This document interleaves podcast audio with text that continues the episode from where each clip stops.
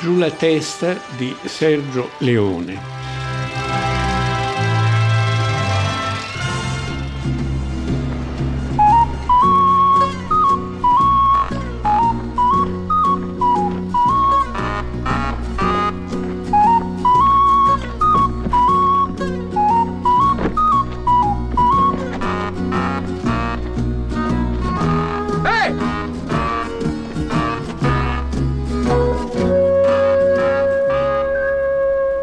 Testa, coglione.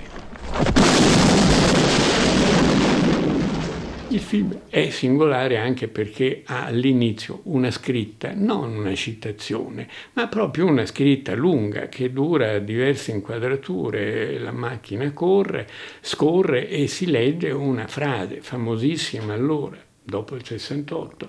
La frase è una frase allora famosissima di Mao Zedong che dice la rivoluzione non è un pranzo di gala.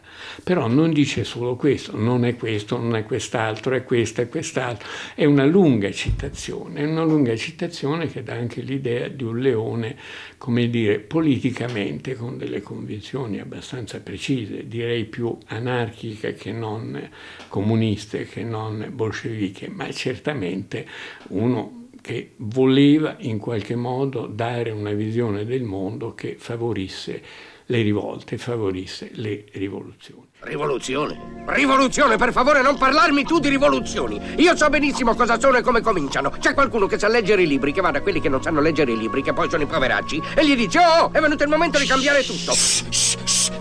Schi schifo! Io so quello che dico, ci sono cresciuto in mezzo alle rivoluzioni quelli che leggono i libri vanno da quelli che non leggono i libri. I poveracci gli dicono qui ci vuole un cambiamento e la povera gente fa il cambiamento. E poi i più furbi di quelli che leggono i libri si siedono intorno a un tavolo e parlano, parlano e mangiano, parlano e mangiano. E intanto che fine ha fatto la povera gente? Tutti morti! Ecco la tua rivoluzione.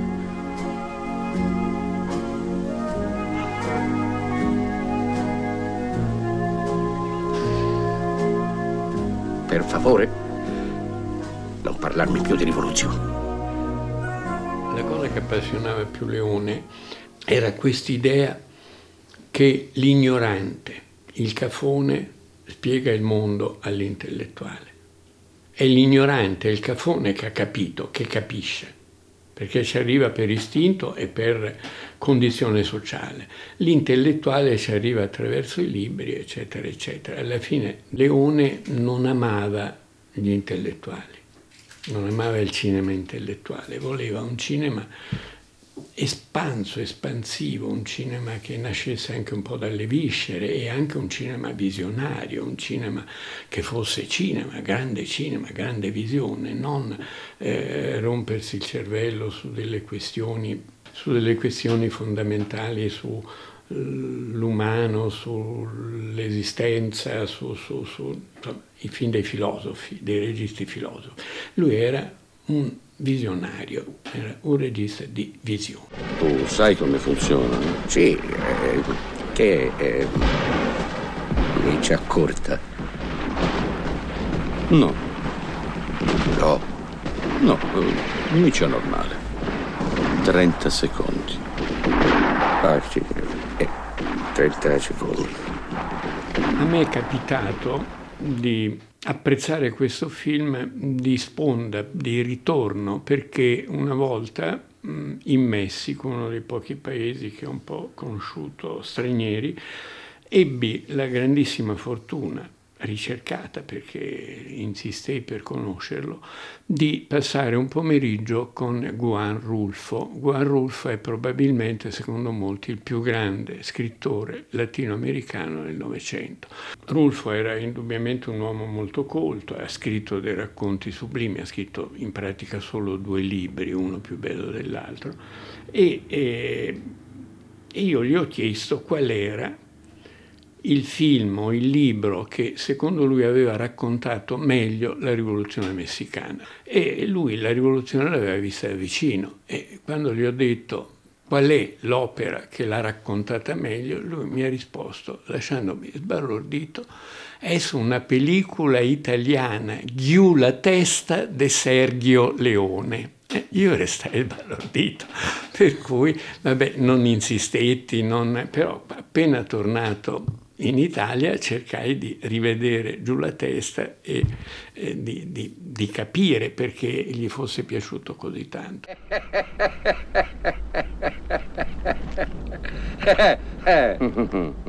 Sai leggere? Sì, se leggevo stavo qui con te, ma quando vedo qualcuno su un giornale sotto ci stanno i numeri è chiaro che è una taglia, no? Ma eh, anche da noi in Irlanda c'è un po' di rivoluzione. Rivoluzione? Eh, le rivoluzioni sono come le malattie, sono come, come le piattole. L'ultima fu un casino tale, ci si è buttato un sacco di gente in gamba, eh. Anche il famoso Pancio Villa, il più grande bandito che c'era al mondo, lo conosci, no? Quello aveva due palle così, come due bocce. Beh, si è messo nella rivoluzione. Ha cominciato come bandito e poi come è finito? Niente. Eh, generale. Beh, per conto mio è finito a merda. Guardi un po'. Mica sarei qui per la rivoluzione. No. No. Me ne è bastata una. In realtà giù la testa è una visione molto semplificata della rivoluzione. È un po' il modello classico della presa di coscienza del contadino ad opera dell'intellettuale. Chapayev di Furmanov, poi il film, eccetera, Russo racconta questo. Ci sono un popolo istintivo eh, che, che si ribella, però che si ribella a caso, che non sa bene colpire, che non ha il dono di capire il quadro generale di una situazione e c'è l'intellettuale, nel caso del, della Russia sovietica, il commissario politico, veniva chiamato così anche negli anni della seconda guerra mondiale, il commissario politico che invece ha studiato, non alle frattocchie, ma in qualche altra scuola di partito in altri posti, e lui sa, e lui capisce, lui spiega, aiuta l'ignorante, il cafone che però ha una forza istintiva straordinaria, una ribellione assoluta contro l'ingiustizia, che ha dei motivi profondi per ribellarsi perché il potere gli ha massacrato la famiglia, l'ambiente, i vicini, gli amici, eccetera, e quindi che ha tutta la forza in sé per poter rovesciare il potere, però lo farebbe in modo sballato, in modo insensato, senza qualcuno che lo diriga e lo guidi. Questo qualcuno è il partito. Bertolt Brecht diceva il partito ha mille occhi, il militante ne ha due soli. Quindi un'idea del partito che poi è anche un'idea di chiesa, perché in fondo, mi diceva tanti anni fa Franco Fortini, la Pentecoste dei Manzoni è, somiglia molto all'elogio del partito di Bertolt Brecht. Per l'appunto, la Chiesa ha una visione universale, il fedele, il credente, eh, il singolo questa visione non ce l'ha. Wow.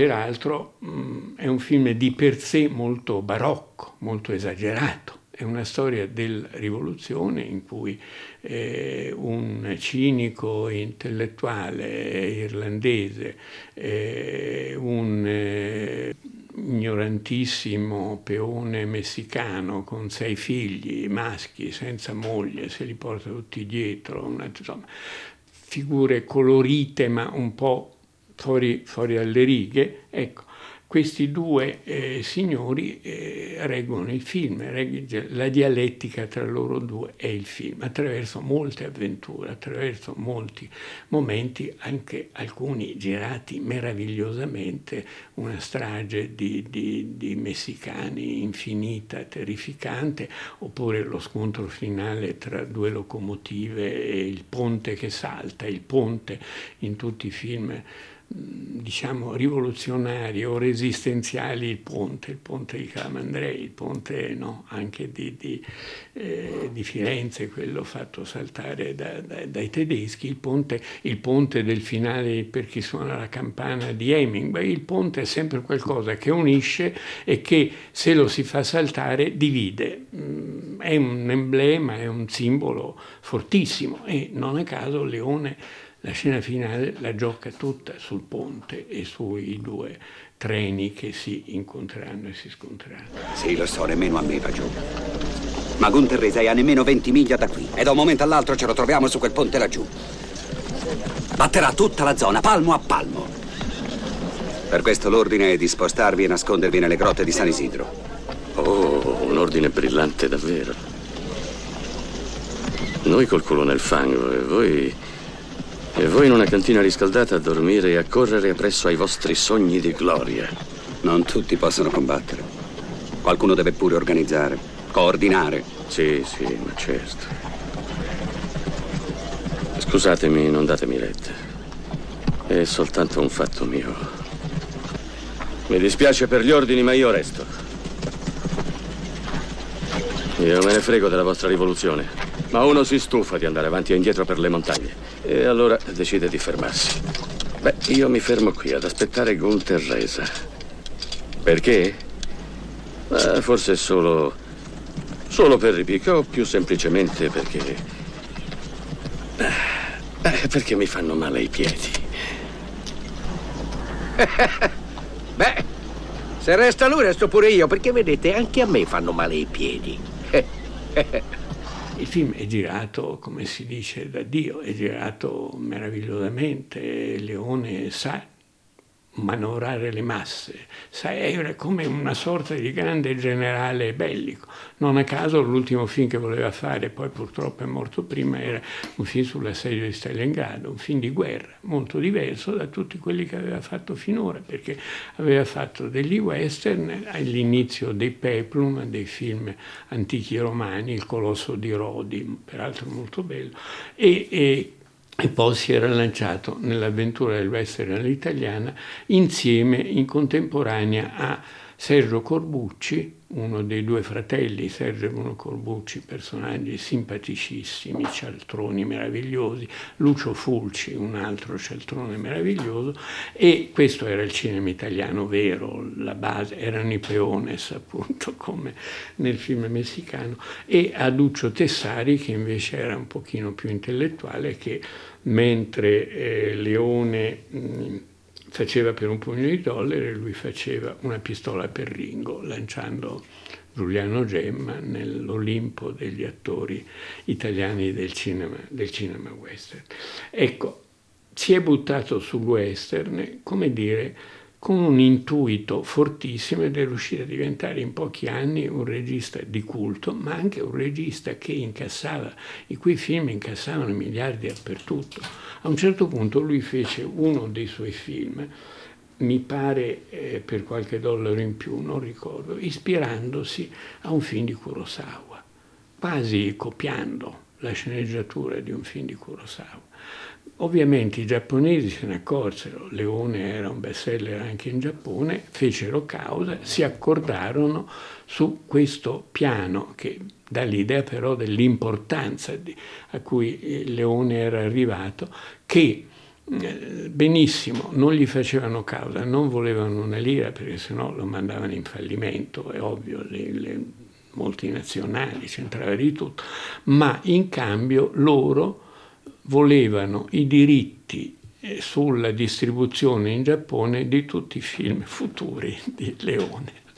Ovviamente ci guadagnarono entrambi perché Leone avrebbe chiuso la carriera eh, con quel disastro e, e, i giapponesi, cioè, Kurosawa impassibile, disse che a lui Leone piaceva molto e che lo vedeva anche un po' come una sorta di suo allievo, come in effetti era. E eh, Leone lo ha fatto al punto da rifare un film di Kurosawa insomma, da rifare in versione italiana un film di Kurosawa.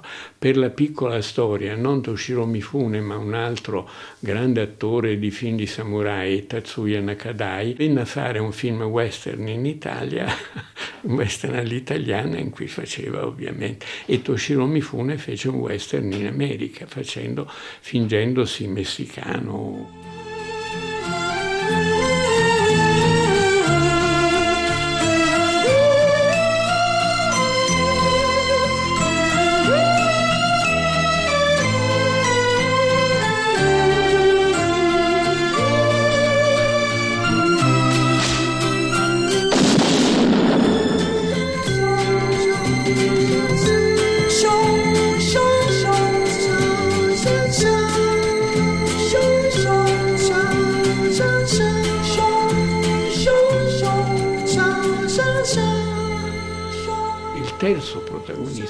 Film era Romolo Valli grande attore di teatro italiano, di teatro e di cinema. Era un, un, un, sublime caratterista, non poteva essere per ragioni fisiche, eccetera, però era un attore che sia sul versante comico che sul versante satirico che sul versante anche abbastanza tragico, un po' grottesco tragico, era un attore straordinario, un attore pirandelliano come Randone, era, forse lui e Salvo Randone erano nel teatro dell'epoca gli attori più bravi in assoluto. Ecco, un'altra frase che viene detta nel corso del film è chi dice rivoluzione dice confusione. E questo mi rimanda alla frase di Rulfo, è su una pellicola italiana, Giù la testa di Sergio Leone, e quando io gli dissi ma perché? Perché, questa, perché era una gran confusione. La rivoluzione è una gran confusione. Dove c'è rivoluzione c'è confusione.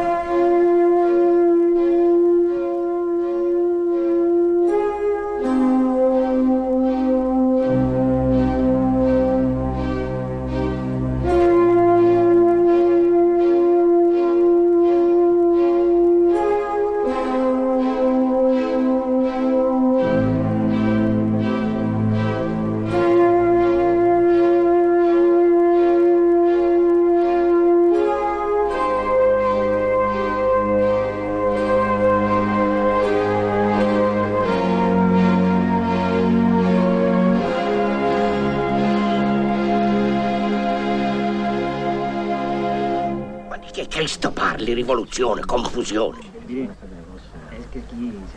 Dove c'è confusione, un uomo che sa ciò che vuole c'ha tutto da guadagnare.